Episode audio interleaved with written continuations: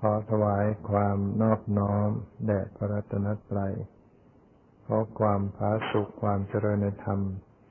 จงมีแก่ญาติสัมมาปฏิบัติธรรมทั้งหลาย ต่อไปนี้จะได้ปารกธรรมะ ตามหลักคำสอนในทางพระพุทธศาสนา เป็นแนวทางแห่งการประพฤติปฏิบัติกรรมฐาน เพราะว่ากรรมฐาน ก็หมายถึง ที่ตั้งของการกระทำหรือว่าการกระทำที่ดำเนินทางจิตใจ ซึ่งรวมแล้วก็ มีสองอย่างด้วยกัน คือหนึ่งสมถกรรมฐาน สองวิปัสสนากรรมฐาน ฉะนั้นหากว่าเรียกคำว่ากรรมฐาน ก็หมายถึง รวมความหมายถึงสมถะและวิปัสสนาได้ทั้งสองอย่าง แต่ถ้าหากว่าจะบอกเจาะจงลงไป อย่างใดอย่างหนึ่งก็ต้องเรียก ให้ชัดลงไป ว่าเจริญสมถกรรมฐาน หรือเจริญวิปัสสนากรรมฐาน ถ้าบอกเพียงว่าปฏิบัติกรรมฐาน ความหมายก็จะคลุมไปทั้งหมด สมถะและวิปัสสนา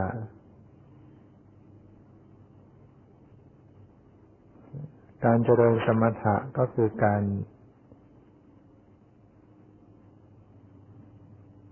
ปฏิบัติเพื่อให้เขาถึงซึ่งความสงบ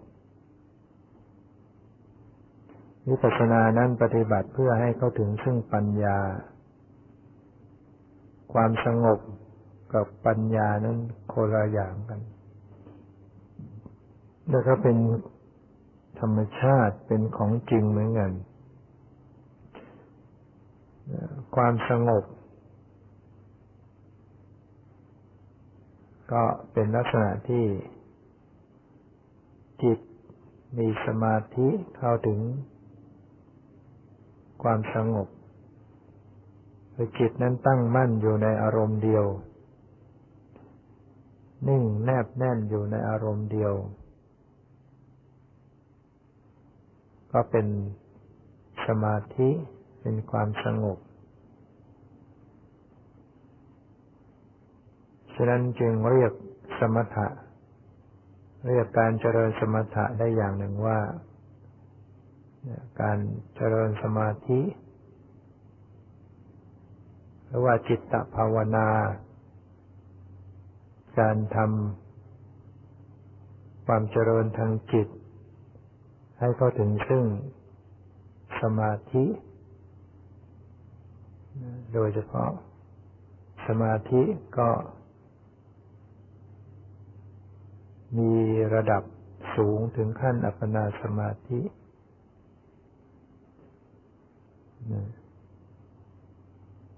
สมาธิมีสามระดับ คือหนึ่งคณิกะสมาธิ ความสงบเล็กน้อยสองคณิกอุปจารสมาธิ เป็นความสงบ ที่เฉียด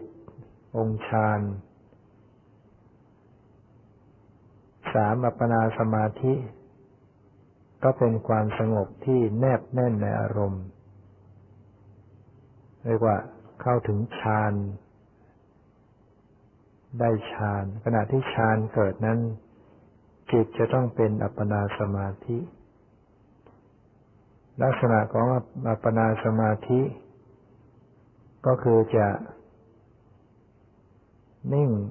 อยู่ในอารมณ์เดียว จะไม่ไหวไปรับรู้อารมณ์อื่น จิตมีอารมณ์เป็นบัญญัตินิมิต มีนิมิตเป็นอารมณ์อยู่ ก็อยู่อย่างนั้นตลอดเวลา ไม่สามารถจะคิดนึกไปอย่างอื่น หรือว่าไปรับเสียง รับสี รับกลิ่น รับรส รับสัมผัส ไม่รับเรียกว่าดับความรู้สึก ทางประสาททั้งห้าทางตาทางหูทางจมูกทางลิ้นทางกายไม่รับรู้เลย แม้ทางใจก็รู้เฉพาะอารมณ์เดียวคือนิมิตกรรมฐานอยู่ตลอดเวลา ไม่มีการจะไปคิดไปนึกไปรับเรื่องราวต่างๆได้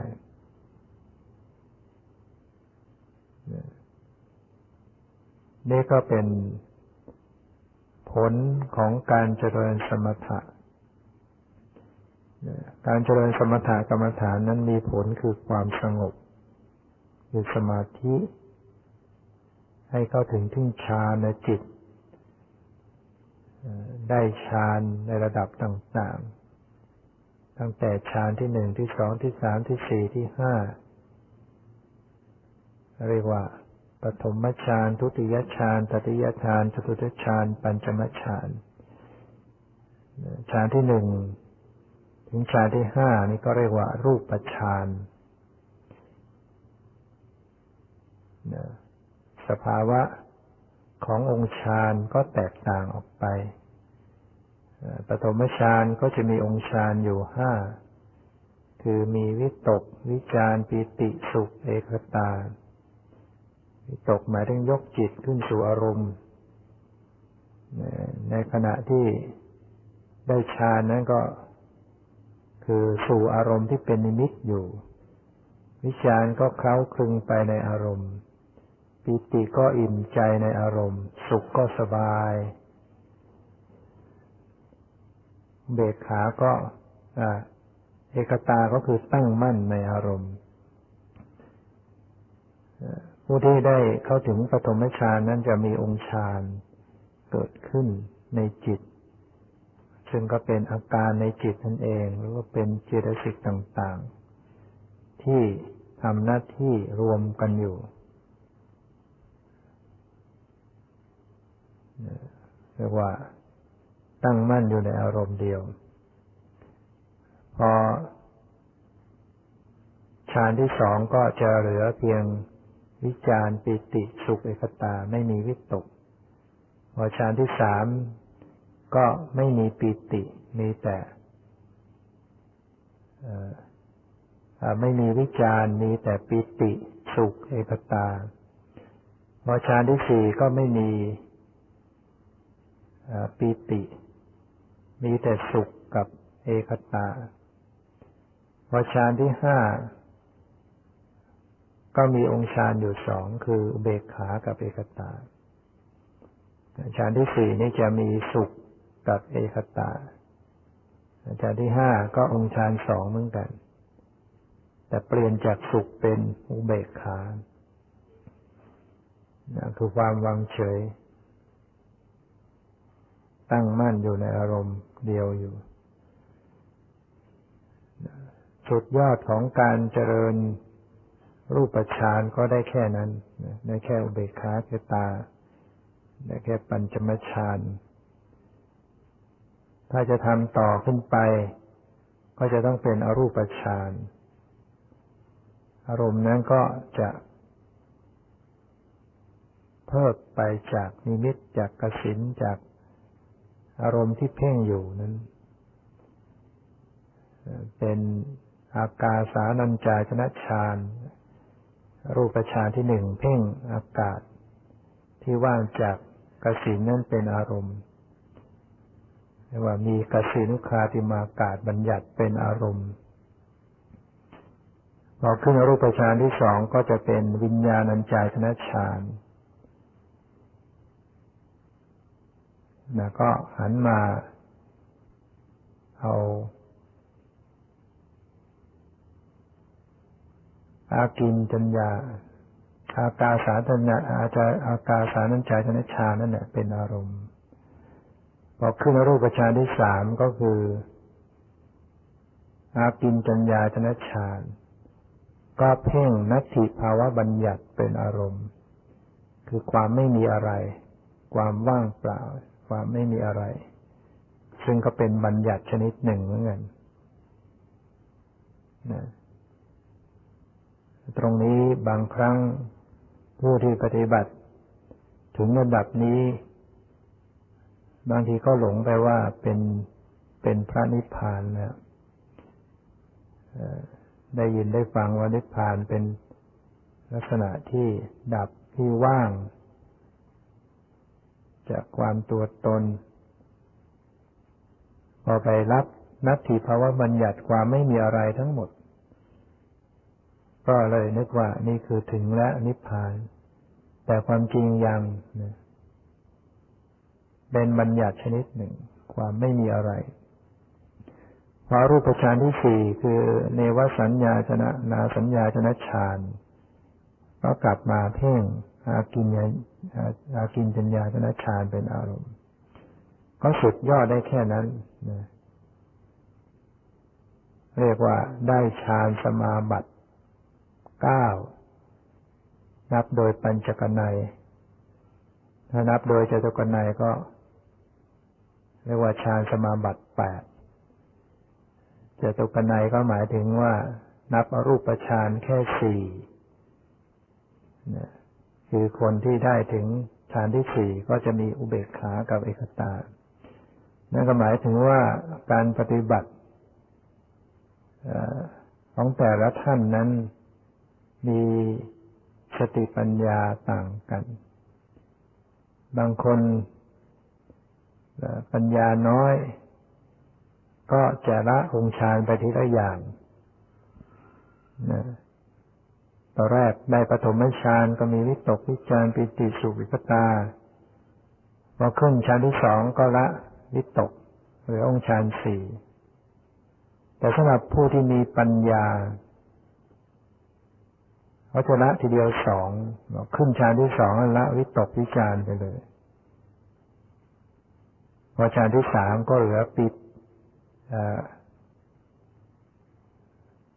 ฌานที่สองเหลือปิติสุขเอกตาพอฌานที่สามก็เหลือสุขเอกตาพอฌานที่สี่ก็เหลืออุเบกขาเอกตา อันนี้สำหรับผู้มีปัญญามากนะเพราะนั้นอย่างนี้ผู้มีปัญญามากก็ละทีละสองก็ เรียกว่าจตุตฌานก็เหลืออุเบกขาคตานี่นับโดยจตุกันใน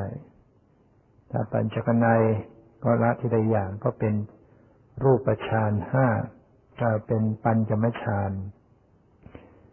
ฉะนั้นสมาบัติแปดนี่นับโดยจตุกนในผู้มีปัญญามาก ถ้าชายสมาบัติเก้าก็เรียกว่าผู้มีปัญญาน้อยละไปทีละอย่าง อย่างนี้คือผลของการเจริญสมถะฌาน ต่างๆ ส่วนอีกอย่างเรียกว่าอภิญญา อภิญญาก็เป็นความรู้พิเศษ นี่ก็เกิดจากสมถกรรมฐาน อภิญญาจริงๆนั้นมีหกอย่าง แต่เกิดจากการเจริญสมถะห้าอย่าง เกิดจากวิปัสสนาอย่างหนึ่ง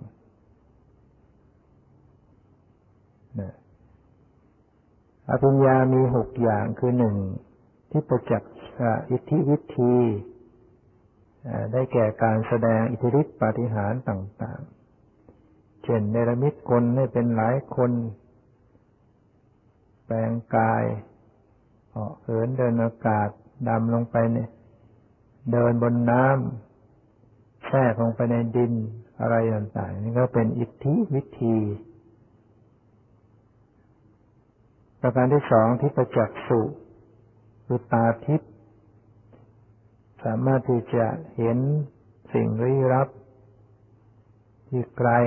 ที่มีอะไรปกปิดไว้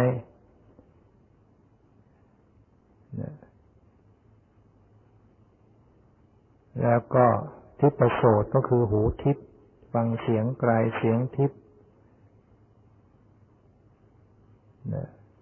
แล้วก็ ปราจิตตาบุพเพนิวาสานุสติญาณคือระลึกชาติได้นะแล้วก็ปราจิตตวิชานะปัญญา รู้วาระจิตของผู้อื่นได้ อันนี้ก็เป็นอภิญญาหนึ่งอิทธิวิธีแสดงฤทธิ์สองที่ประจักษ์สุตาทิพสามที่ประโสดหูทิพสี่บุเพนิวาสานุสติญาณลึกชาติได้ ห้าก็คือปราจิตตวิชานะปัญญา รู้วาระจิตของผู้อื่น อันนี้เกิดจากการเจริญสมถะ คือคนที่ได้ฌานพอได้ถึงปัญจมฌานเนี่ย ถ้าอดีตเคยเจริญฌานมาก่อน เคยมีอภิญญามาก่อนพอได้ปัญจมฌานแล้วก็อภิญญาก็จะเกิดขึ้นเอง อย่างใดอย่างหนึ่ง หรืออาจจะหลายอย่าง ตามวาสนาบารมีที่ตัวเองสะสมเหตุปัจจัยนั้น ๆ ไว้ ถ้าว่าคนไม่เคยมาก่อนหรือว่า เคยแต่ว่ามันห่างไกลภพชาติมันยาวนานมาแล้ว ก็จะไม่เกิดอภิญญาได้แต่ฌานถ้าจะให้เกิดก็ต้องมาฝึกฝึกใหม่ คือต้องทำอรูปฌานได้ด้วย ต้องได้ฌานสมาบัติแปดหรือฌานสมาบัติเก้าแล้วฝึกเข้าฌานออกฌานให้เป็นผู้ชำนาญให้ได้วสีเมื่อมีความชำนาญแล้วอภิญญาก็ย่อมเกิดขึ้นได้ฉะนั้นฌานก็ดีอภิญญาก็ดีนี้เกิดจากการเจริญสมถกรรมฐานส่วนอภิญญาข้อที่หก เรียกว่า อาสวัคยญาณคือญาณที่ตัดกิเลสนักกิเลสได้ อันนี้ต้องเกิดขึ้นจากการเจริญวิปัสสนานะเหมือนพระพุทธเจ้าที่คืนวันตัดสรู้นะปฐมญาณพระองค์ก็บรรลุนะเพส นิวาสานุสติญาณรู้ อดีตชาติ แล้วก็จตูปปาตญาณในมัชฌิมยามรู้การเกิดการตาย สัตว์ทั้งหลาย แล้วก็ปัจฉิมยามก็เกิดอาสวัคยายานตรงนี้เนี่ยเป็นผลของการเจริญวิปัสสนา ตอนแรกนั้นยังเป็นสมถะได้ บุเพนิสานุสติญาณหรือว่าจตูปปาตญาณตอนนั้นยังเป็นเป็นผลของการเจริญสมถะพอในปัจฉิมยานี้ก็เจริญวิปัสสนาแล้วก็เกิดอาสวัคยายานตัดกิเลสได้การเจริญสมถกรรมฐานนั้น ได้ฌานได้อภิญญา แต่ถ้าพูดถึงการประหารกิเลสแล้ว การเจริญสมถะนั้น ได้วิคัมมะ วิคัมนประหารวิคัมปณะประหาร คือการคมกิเลสไว้ได้ นานๆ การประหารกิเลสมันมีอยู่สามอย่างหนึ่งกระทังคัประหาร คือการประหารได้เป็นขณะขณะ เช่นพอเกิดโทสะสติแล้วได้รู้อ่าโทสะหายไปก็ละได้ขนาดนั้นเดี๋ยวเกิดขึ้นอีกโทสะเกิดขึ้นได้อีก ความโลภเกิดขึ้น มีสติรู้อ่าความโลภละออกไปเผลอก็เกิดโลภะขึ้นอีกอย่างนี้ก็เป็นการละเป็นขณะขณะ แต่ถ้าได้ฌานนี่ กิเลสถูกข่มไว้หมด เช่นนิวรณ์เนี่ยกามฉันทะนิวรณ์ความกำหนัดยินดีในกามพยาปาทานิวรณ์ความพยาบาทปองร้ายก็ดีอุทธจจะกุกุจจะฟุ้งซ่านลำคาญใจก็ดีทินะมิทะง่วงเหงาหานอนท้อถอยซึ่งซึมเหล่านี้ก็ดี วิจิกิจฉาความสงสัยเหล่านี้ก็ดี ซึ่งเป็นนิวรณ์เป็นเครื่องกั้น ความดีอยู่เนี้ยเมื่อบุคคลได้ฌานแล้ว นิวรณ์เหล่านี้จะถูกข่มไปหมดคนที่ได้สมาธิได้ฌานนี้จึงไม่มีจิตใจที่จะเลื่อนไหลไปในทางกาม ไม่ฟุ้งซ่านนำคาญใจ ไม่พยาบาทอาฆาตใคร ไม่ง่วง เหงาหานอน ไม่สงสัย ถูกระงับไปหมดแต่ถ้าฌานเสื่อม สมาธิเสื่อม นิวรณ์เหล่านี้ก็เกิดขึ้นได้เพราะว่าวิขำปนาประหารนี้มันเป็นเพียงข่มกิเลสไว้ยังไม่ได้ตัดขาด เหมือนกับหินทับหญ้าหญ้าไม่ตาย มื่อเอาหินออกหญ้าก็งอกงามขึ้นอีก การประหารกิเลสอีกอย่างเรียกว่า สมุเฉทประหาร หมายถึงการตัดกิเลสได้โดยเด็ดขาด อันนี้ต้องเกิดจากการเจริญวิปัสสนา ที่ประสบความสำเร็จถึงขั้น โลกุตระธรรมเกิดขึ้นเจริญวิปัสสนาไปจนกระทั่งบรรลุมรรค ได้มรรคญาณเป็นโลกรกุศลเกิดขึ้น ก็จะประหารกิเลสโดยเด็ดขาด กิเลสอันใดที่ละได้กิเลสอันนั้นก็จะไม่กลับมาเกิดขึ้นในจิตใจได้อีก ตลอดชีวิตตลอดชาติ ตลอดทุกชาติไปไม่เกิดมาอีก รู้ว่าชาตินี้ สำเร็จเป็นโสดาบัน ตัดความสงสัยออกไปได้ ตัดโลภะที่ประกอบด้วยความเห็นผิดออกไปได้ ตายจากชาตินี้ยังต้องเกิดอีก โสดาบันก็ยังต้องเกิด เกิดใหม่แล้วก็ กิเลสที่กล่าวนั้นก็ไม่กลับมาเกิดขึ้นอีกนะ ขาดไปแล้วก็ขาดไปเลย ไม่เหมือนอการเจริญสมถะ การเจริญสมถะคงกิเลสไว้ได้ ได้ฌานอยู่เนี่ย เมื่อตายก็ไปเกิดเป็นพรหมขณะที่เกิดเป็นพรหมนั้นจะไม่มีโทสะ จะไม่มีกามราคะ ตลอดชีวิตของความเป็นพรหมไม่มีเลย ความโกรธไม่มี ความกำหนัดยินดีในกามก็ไม่มี แต่หมดอายุไขของความเป็นพรหมมาเกิดเป็นมนุษย์หรือเทวดา พรหมนี้จะไม่ลงอบายในระยะที่ตายจากพรหมนี้ ก็จะมาเกิดเป็นมนุษย์หรือเป็นเทวดาพอเกิดเป็นมนุษย์เทวดาก็ไอ้กิเลสก็เกิดขึ้นได้อีก เมื่อกิเลสเกิดขึ้นทำบาปทำกรรมก็ลงนรกลงบาอบายได้เหมือนกันแต่กิเลสไม่ได้ขาดแต่การเจริญวิปัสสนานั้น เมื่อทำถึงขั้นโลกุตละแล้วกิเลสจะขาดลง แต่ขณะที่ยังไม่ถึงโลกุตละขณะที่ยังเป็นวิปัสสนาญาณอยู่ ก็จะละเป็น ตัดทางค้าประหารเป็นขณะขณะไป มีสติรู้ทันกิเลสก็ถูกละไปขณะหนึ่งเผลอสติอากิเลสก็เกิดขึ้นอีก เพราะนั้นเจริญวิปัสสนาที่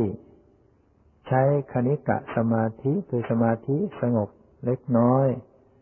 นิวรณ์ย่อมเกิดขึ้นได้นะความ ง่วงเหงาเหานอนท้อถอยความกำหนัดยินดี ความฟุ้งซ่านนำคันใจความพยาบาทเกิดขึ้นได้ในจิตใจของโยคาวัจจรคือผู้ที่เจริญวิปัสสนาอยู่ ที่ไม่ได้ฌานแบบว่าทำวิปัสสนาไป เป็นคณิกะสมาธิ เพราะนั้นนิวรณ์หรือกิเลสต่าง ๆ ก็เกิดขึ้นได้ ก็เจริญสติระลึกรู้ไปเมื่อกิเลสอันใดเกิดก็รู้ไปก็ละไปขณะหนึ่ง แล้วสติก็เกิดขึ้นก็รู้ทันอีกเหมือนการเดินทาง คนเจริญวิปัสสนาก็เหมือนเดินไปกลางแดด ไม่มีที่พักมันก็ร้อนหน่อย คนเจริญสมถะ นะก็เหมือนกับว่า เดินทางไปมีสราพักร้อน หลบร้อนเย็นสบายอยู่แต่ถ้าไม่เดินต่อไป ก็ไม่ถึงเป้าหมายที่หมายเหมือนกัน ไปติดอยู่ที่สราพักร้อนชมนกชมไม้ชมลำน้ำลำธารไป เหมือนคนที่เจริญสมถะพอได้สมาธิ ก็จะติด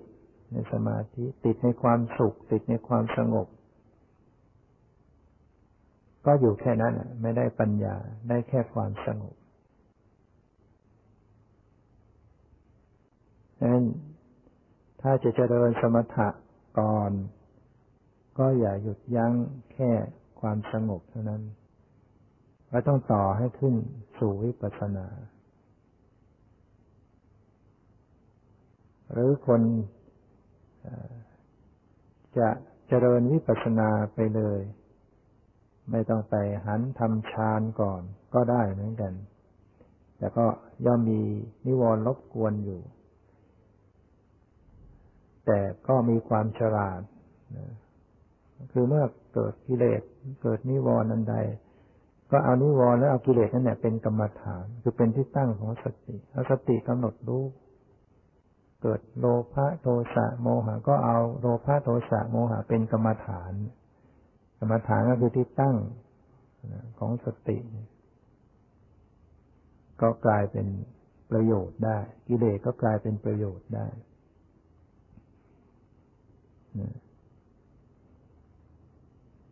ในการเจริญวิปัสสนานั้น ก็จะต้องระลึก ที่ปรมัตระลึกที่ปรมัตธรรม ปรมัตก็หมายถึงสิ่งที่เป็นจริงมีจริง เป็นของจริง ส่วนการเจริญสมถะนั้น ก็เพ่งบัญญัติ บัญญัติก็คือสมมุติ สิ่งที่ตกลงสิ่งที่ต้องนึกคิดปรุงแต่งขึ้น บัญญัติก็มีทั้งอัฏฐบัญญัติและสัทธบัญญัติหรือนามบัญญัติอัฏฐบัญญัติก็คือรูปร่างสันฐาน และความหมายรูปร่างสันฐานที่เห็นเป็นท่อนแขนท่อนขา รูปร่างสันฐานของกาย รูปร่างสันฐานของวัตถุสิ่งของ อย่างนี้คือบัญญัติ เป็นอารมณ์ได้ แต่ว่าเป็นบัญญัติอารมณ์เป็นสมมุติ ส่วนความหมาย เช่นว่ามันเข้าไป มันออกมา มันยาวมันสั้นมันใหญ่มันเล็ก มันดีมันชั่ว นี่เป็นความหมาย ก็เป็นบัญญัติเป็นบัญญัติอารมณ์ ส่วนชื่อชื่อภาษาแม้จะเรียกชื่อในใจ มีภาษาอยู่ในใจ นั่นก็เป็นนามบัญญัติ เป็นสัทธบัญญัติ เป็นสมมุติไม่ใช่ของจริง ปรมัตไม่ใช่รูปร่าง ไม่ใช่ชื่อ ไม่ใช่ความหมาย ที่กายก็จะมีสิ่งที่กระทบที่กายก็มีเย็นร้อนอ่อนแข็งหย่อนตึง ความรู้สึก เย็นร้อนอ่อนแข็งหย่อนตึง นี่เป็นปรมัต ที่กายก็จะมีอยู่อย่างนี้มีเย็นร้อนอ่อนแข็งหย่อนตึงมีความรู้สึกถ้ามันกระทบแรงก็รู้สึกไม่สบาย สัมผัสค่อยพอดีก็รู้สึกสบายหน่อยดังนั้น ความรู้สึกที่มันเย็นร้อนอ่อนแข็งยันตึงนี่คือปรมัตเป็นอารมณ์ของวิปัสสนา วิปัสสนาเนี่ยใช้สติ ช้การเจริญสติเหมือนกัน สมถะก็ต้องเจริญสติเหมือนกัน แต่ว่าอารมณ์มันต่างกัน สมถะนั้น ระลึกเพ่งที่บัญญัติอารมณ์วิปัสสนานี่ระลึก อารมณ์ที่เป็นปรมัตและก็ขณะที่ระลึกนั้นมันต่างกัน สมถะในเวลาระลึกถึงอารมณ์บันไดนั้นมัน มันเพ่ง มันเพ่งมันจ้องมันควบคุมให้อยู่ในอารมณ์นั้น พยายามให้อยู่ในอารมณ์เดียว ส่วนวิปัสสนานี้มันระลึกแบบไม่เพ่งเร็งระลึกแบบมีความปล่อยวางอยู่ในตัว มีความเป็นปกติ ไม่จดจ้องเพ่งเร็งอยู่ในอารมณ์เดียวมีความ อิสระมีความเป็นปกติในการที่สติจะรับรู้อารมณ์ต่าง ๆได้ วิปัสสนานี้จะต้องระลึกอารมณ์ต่าง ๆ ไม่ใช่อารมณ์เดียว จะต้องระลึกรู้อารมณ์ต่าง ๆ ส่วนสมถะนั้นจะต้องระลึกเพ่ง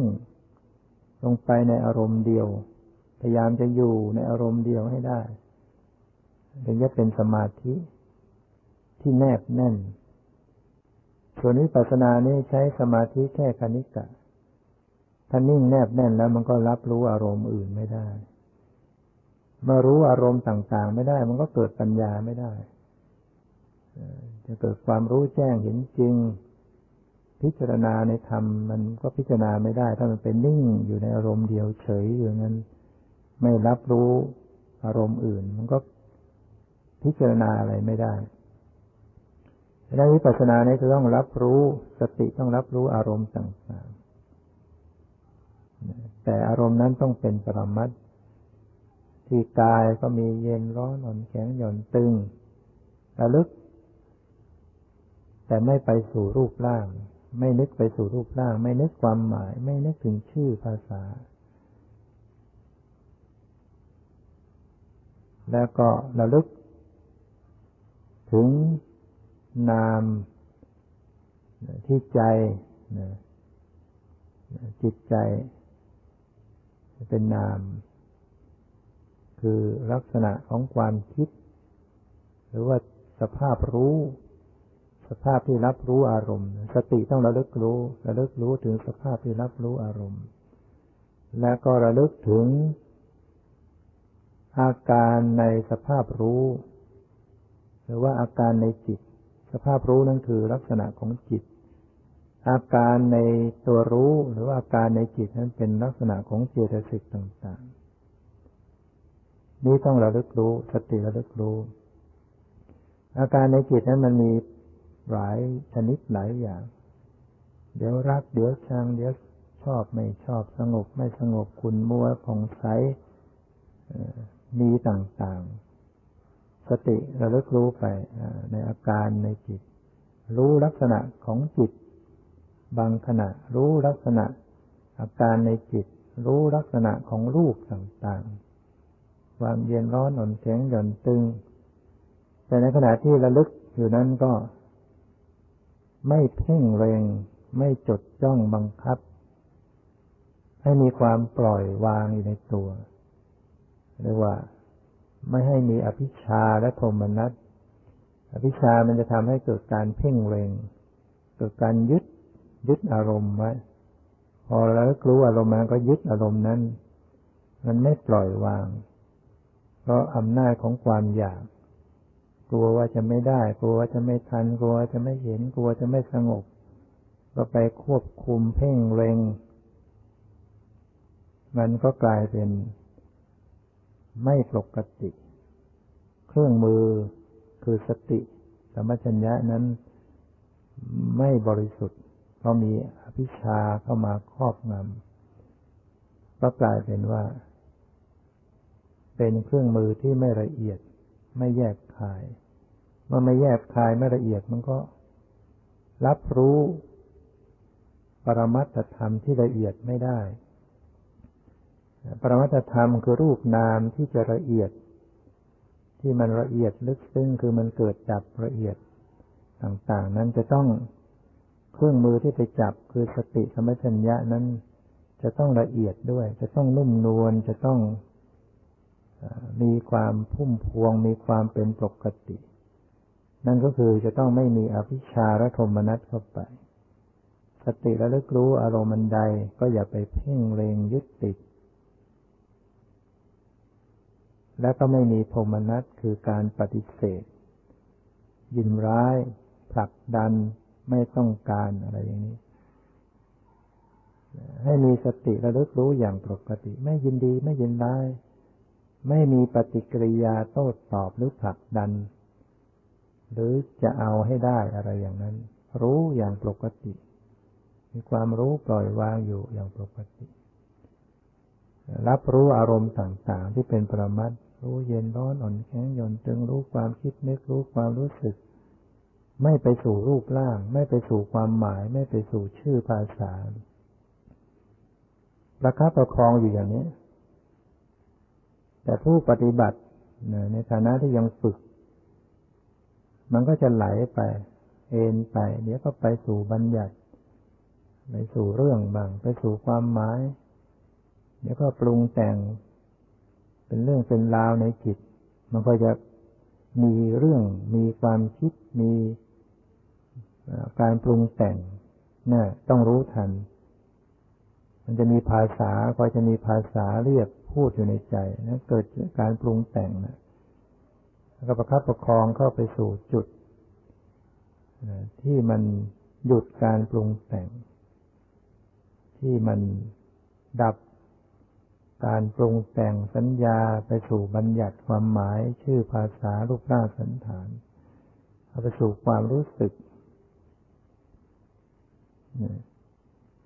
เพราะฉะนั้นเมื่อสติสัมปชัญญะรู้อยู่กับปรมัตมันสิ่งที่เป็นสมมติทั้งหลายในโลกนี้มันก็ไม่ปรากฏในจิตในขณะนั้น ยืนเดินนั่งนอน ไม่มีแล้วเพราะยืนเดินนั่งนอนมันเป็นความหมาย เป็นบัญญัติท่อนแขนท่อนขาหน้าตามันไม่มีแล้วเพราะมันเป็นบัญญัติ มันไม่ไม่ไม่มีความหมาย ฉะนั้นผู้ปฏิบัติก็ต้องรู้จุดของ ความจริง รู้จุดของปรมัตปฏิบัติไปก็ไม่ใช่ว่า เออ เคยชินอยู่กับร่างกาย รูปร่างสันฐาน พอรู้สึกว่าอามันจะหายไปก็กลัวบ้าง ตกใจบ้าง ค้นหาจะมาสู่รูปร่าง มันก็มาสู่โลกสมมติบัญญัติ ก็ไม่ก้าวหน้าไม่ไป ต้องรู้ว่าเมื่อปฏิบัติไปแล้วถ้า สติสัมผัสปรมัตลุกซึ้งลงไป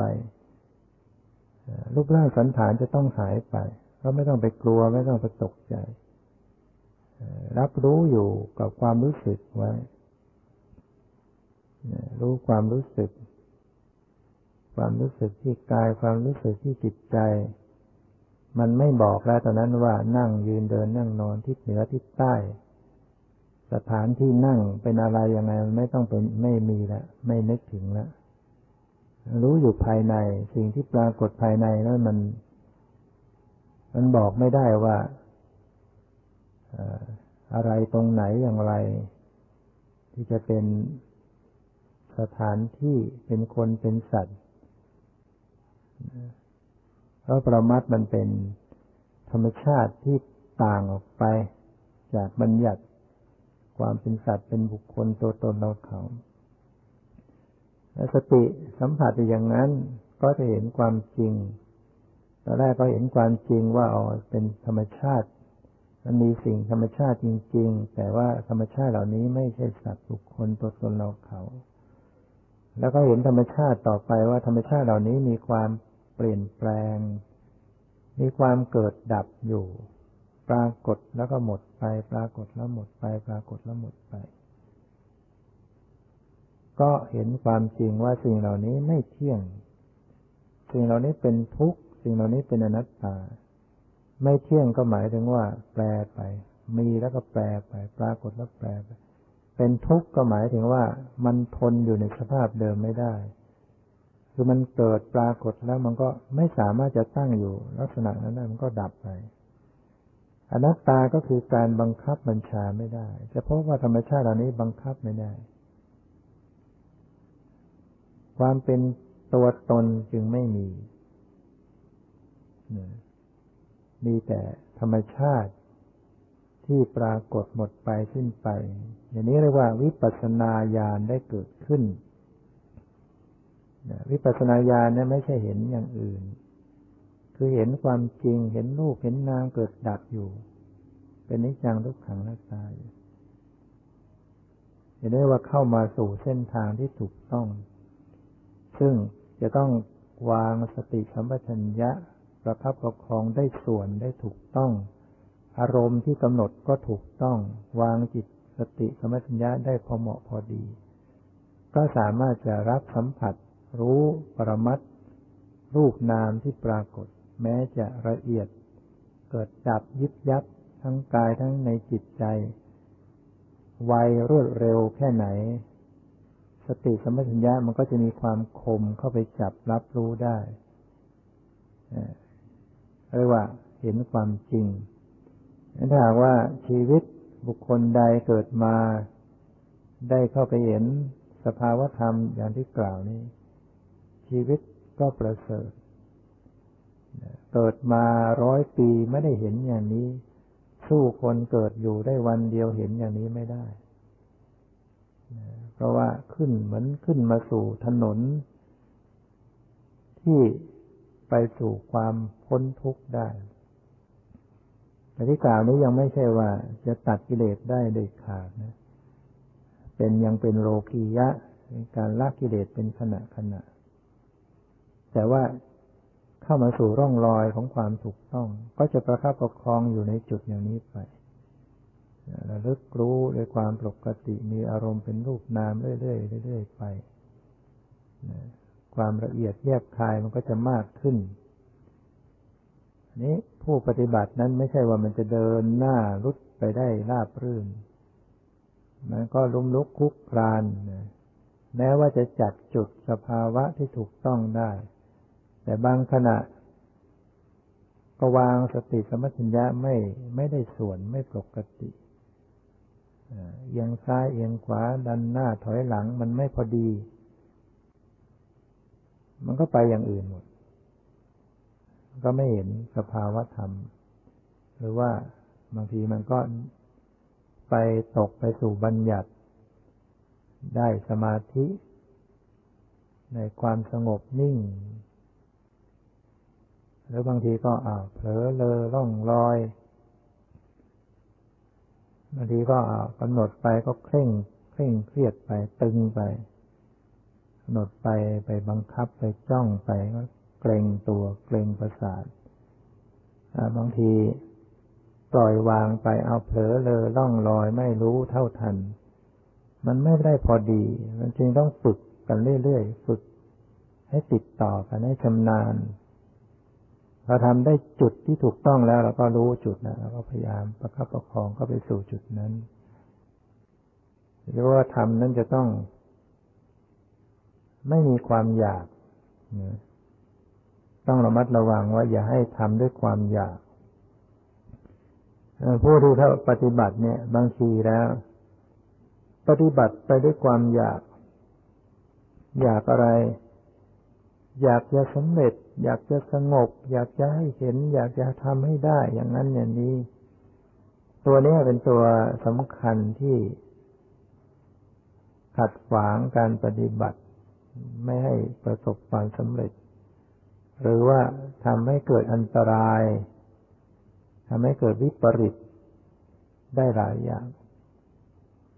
ไอ้ตัวความอยากเนี่ย ตัวตัณหาเนี่ย ถ้าเราทำด้วยความจะเอาให้ได้ด้วยความอยาก บางทีเราก็ไปเร่งเราเร่งทำไปเพ่งเล็งไปกดข่มเคร่งเครียด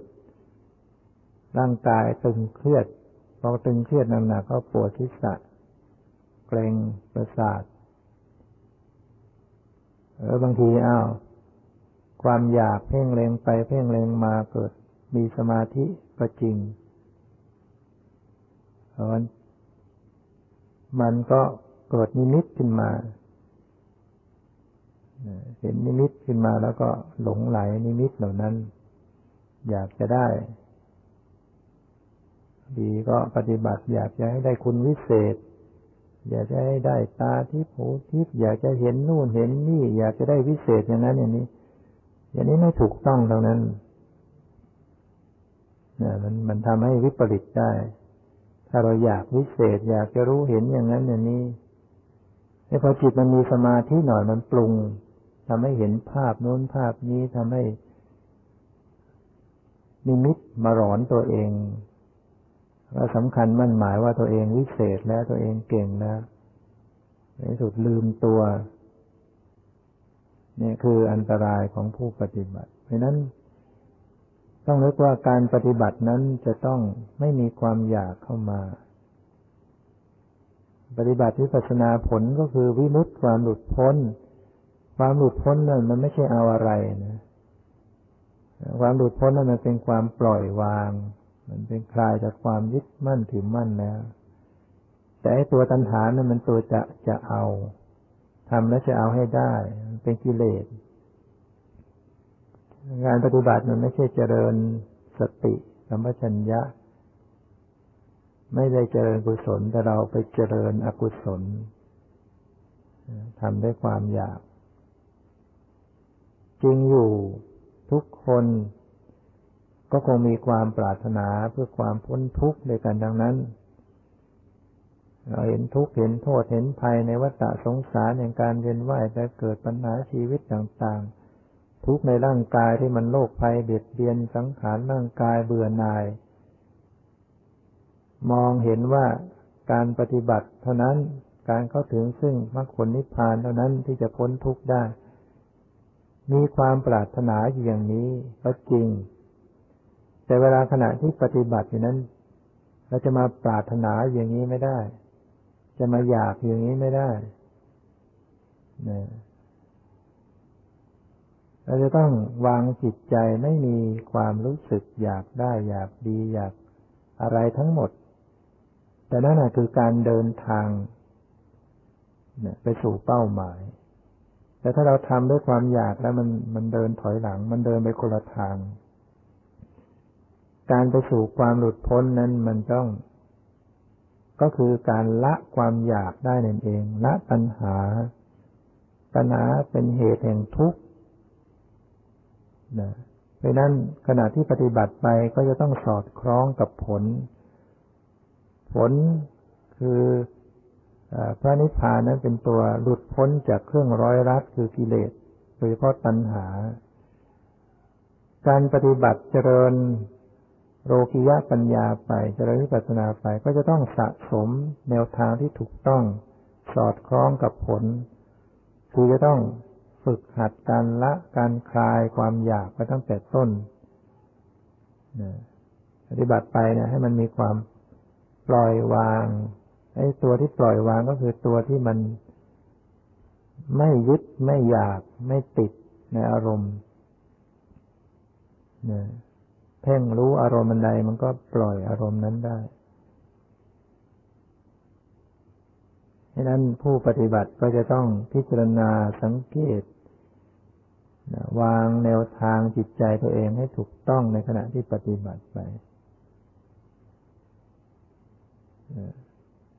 บางครั้งปฏิบัติไปแล้วก็มักจะอยากได้ความสงบไอ้ตัวที่อยากได้ความสงบนั่นมันเป็นกิเลสนะเป็นปัญหานะทำไปแล้วก็อยากจะสงบ อยากจะสงบ อยากสงบ พอมันไม่สงบขึ้นมาก็ฟุ้งลำคาญ โกรธแค้น เบื่อหน่ายท้อถอย จิตใจก็สับสนวุ่นวาย พานเลิกไม่เอาไม่ปฏิบัติ นั่นก็เพราะว่ามาจากความอยากฉะนั้นปฏิบัตินั้นจะต้องไม่อยาก ไม่ต้องไปอยากสงบหรือไม่สงบอะไรทั้งหมด วางจิตใจให้มีหน้าที่เพียงรู้ รู้เท่าทันต่อสิ่งที่เกิดขึ้น ด้วยความเป็นปกติจะเกิดดีไม่ดีก็รู้ ในจิตใจใจมันจะดีจะชั่ว มันจะมีกิเลสไม่มีกิเลสก็รู้ ไม่ปฏิเสธไม่ยินดียินร้ายพระพุทธเจ้าจึงตรัสในสติปัฏฐาน ตอนท้ายทุกข้อว่ากำจัดอวิชชาและโทมนัสในโลกให้พินาศ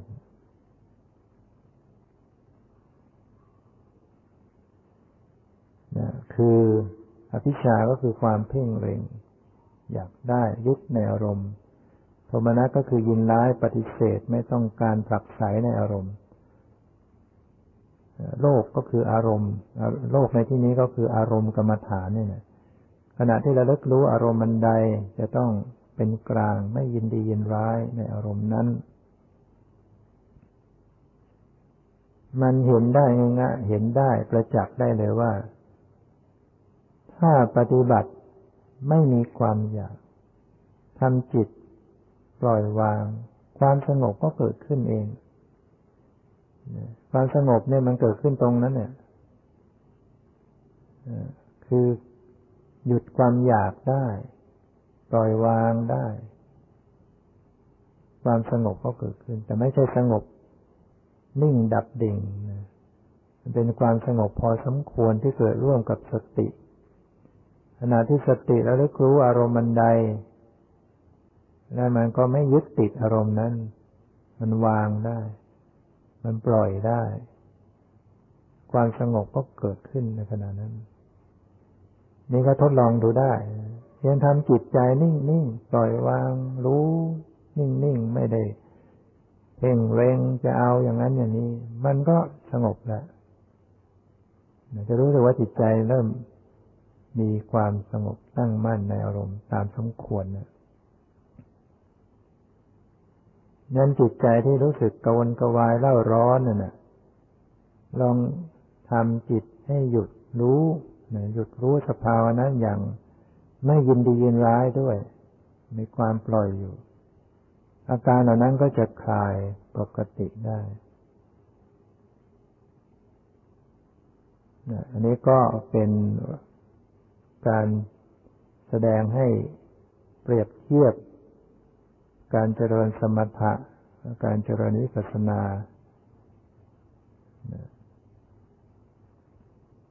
ให้เห็นว่ามีความต่างกันอย่างไร เราก็ต้องรู้ว่าเราจเจริญอะไร เราจเจริญสมถะหรือจะเจริญนิพพานา เราจะเจริญสมถะก็ต้องเพ่งเพ่งจ้องไปในอารมณ์ใดอารมณ์หนึ่ง ซึ่งอารมณ์ของสมถะก็มีให้เลือกมากมาย จะเพ่งดินน้ำลมไฟสีเขียวสีเหลืองสีแดงสีขาวนะเป็นกระสินต่างๆก็ได้ หรือจะเพ่งลมหายใจก็ได้ เพ่ง ถึงพุทธคุณธรรมคุณสังฆคุณก็ได้ แต่ว่าสมาธิจะไม่แนบแน่นถึงอัปปนาสมาธิ ได้แค่อุปจารสมาธิแล้วถึงคุณของพระเจ้าพระธรรมพระสงฆ์ถึงศีลถึงคุณของเทวดา อย่างนี้ก็สมาธิก็ถึงอุปจารสมาธิได้แล้วจะเพ่งซากศพเพ่งผมขนเล็บฟันหนังเนื้อเอ็นกระดูกอะไรก็ รือจะเจริญเมตตา แผ่เมตตา แผ่กรุณา มุทิตาเบกขา สรุปแล้วก็คือว่า เอาอารมณ์บันไดก็ตาม เอามาเพ่งเอาจิตเพ่งให้จ้องจดจ้องอยู่กับอารมณ์นั้นให้ได้จะนึกถึงดวงแก้วขึ้นมาไว้เพ่ง นึกถึงพุทธรูปไว้เพ่ง ให้จิตอยู่ในอารมณ์นั้น ก็เป็นสมถะให้จิตเข้าสู่ความสงบได้ เราจะทำสมถะก่อนให้ได้ความสงบ แล้วจึงมาต่อวิปัสสนาก็ได้แต่เวลาต่อวิปัสสนามันก็ต้องเปลี่ยนอารมณ์ อย่างเช่นคนเจริญอนาปานสติกำหนดลมหายใจเข้าออก เกิดนิมิตเห็นเป็นดวงแก้วเป็น สายรุ่งเหมือนปุยนุ่นโพรงจมูกผุบเข้าผุดออกเพ่งนิมิตเหล่านั้น จนได้สมาธิได้ฌาน ดับความรู้สึกทางประสาททั้งห้าเมื่อจะเจริญวิปัสสนา ก็จะระลึกอารมณ์ที่เป็นปรมัตขณะที่สมาธิคลายตัวลง ก็เปลี่ยนอารมณ์จากการจะไปเพ่งนิมิตกลับมาเพ่ง ปรมัตคือเพ่งองค์ฌานระลึกที่องค์ฌานระลึกที่จิตก็นั่นก็หมายถึงว่ากลับมารู้ที่จิต ขณะที่เกิดความสงบเกิดปิติเกิดความสุข มารู้ที่จิต รู้อาการในจิต เปลี่ยนจากนิมิตมาดูในจิตนี่รียกว่ากลับมารู้ปรมัตถ้ามันถูกต้องตรงตัวก็เห็นองค์ธรรมในจิต อาการในจิต หรือว่าองค์ฌานนั้น มีความเกิดดับ แสดงอนิจจังทุกขังต่างก็เป็นวิปัสสนาได้นะถ้าว่าจะเจริญวิปัสสนาไปโดยตรง ก็อย่าไปเพ่งบัญญัติ แล้วก็อย่าไปจ้องเพ่งในอารมณ์เดียว ให้มีความเป็นปกติในการจะรับรู้อารมณ์ต่างๆ มีความปล่อยวางในอารมณ์ต่างๆ พิจารณาสังเกตความเปลี่ยนแปลงความเกิดดับให้เห็นอนิจจังทุกขังนัตตา ในสภาวธรรมเหล่านั้น ก็สามารถที่จะ เห็นธรรมรู้ธรรมเข้าถึงซึ่งโลกุตละธรรมมรรคผลนิพพานได้เช่นเดียวกัน ตามที่ได้แสดงมาก็เห็นว่าพอสมควรกับเวลาก็ขอยุติไว้แต่เพียงเท่านี้ ที่สุดนี้ขอความสุขความเจริญในธรรมจะมีแก่ทุกท่านเถิด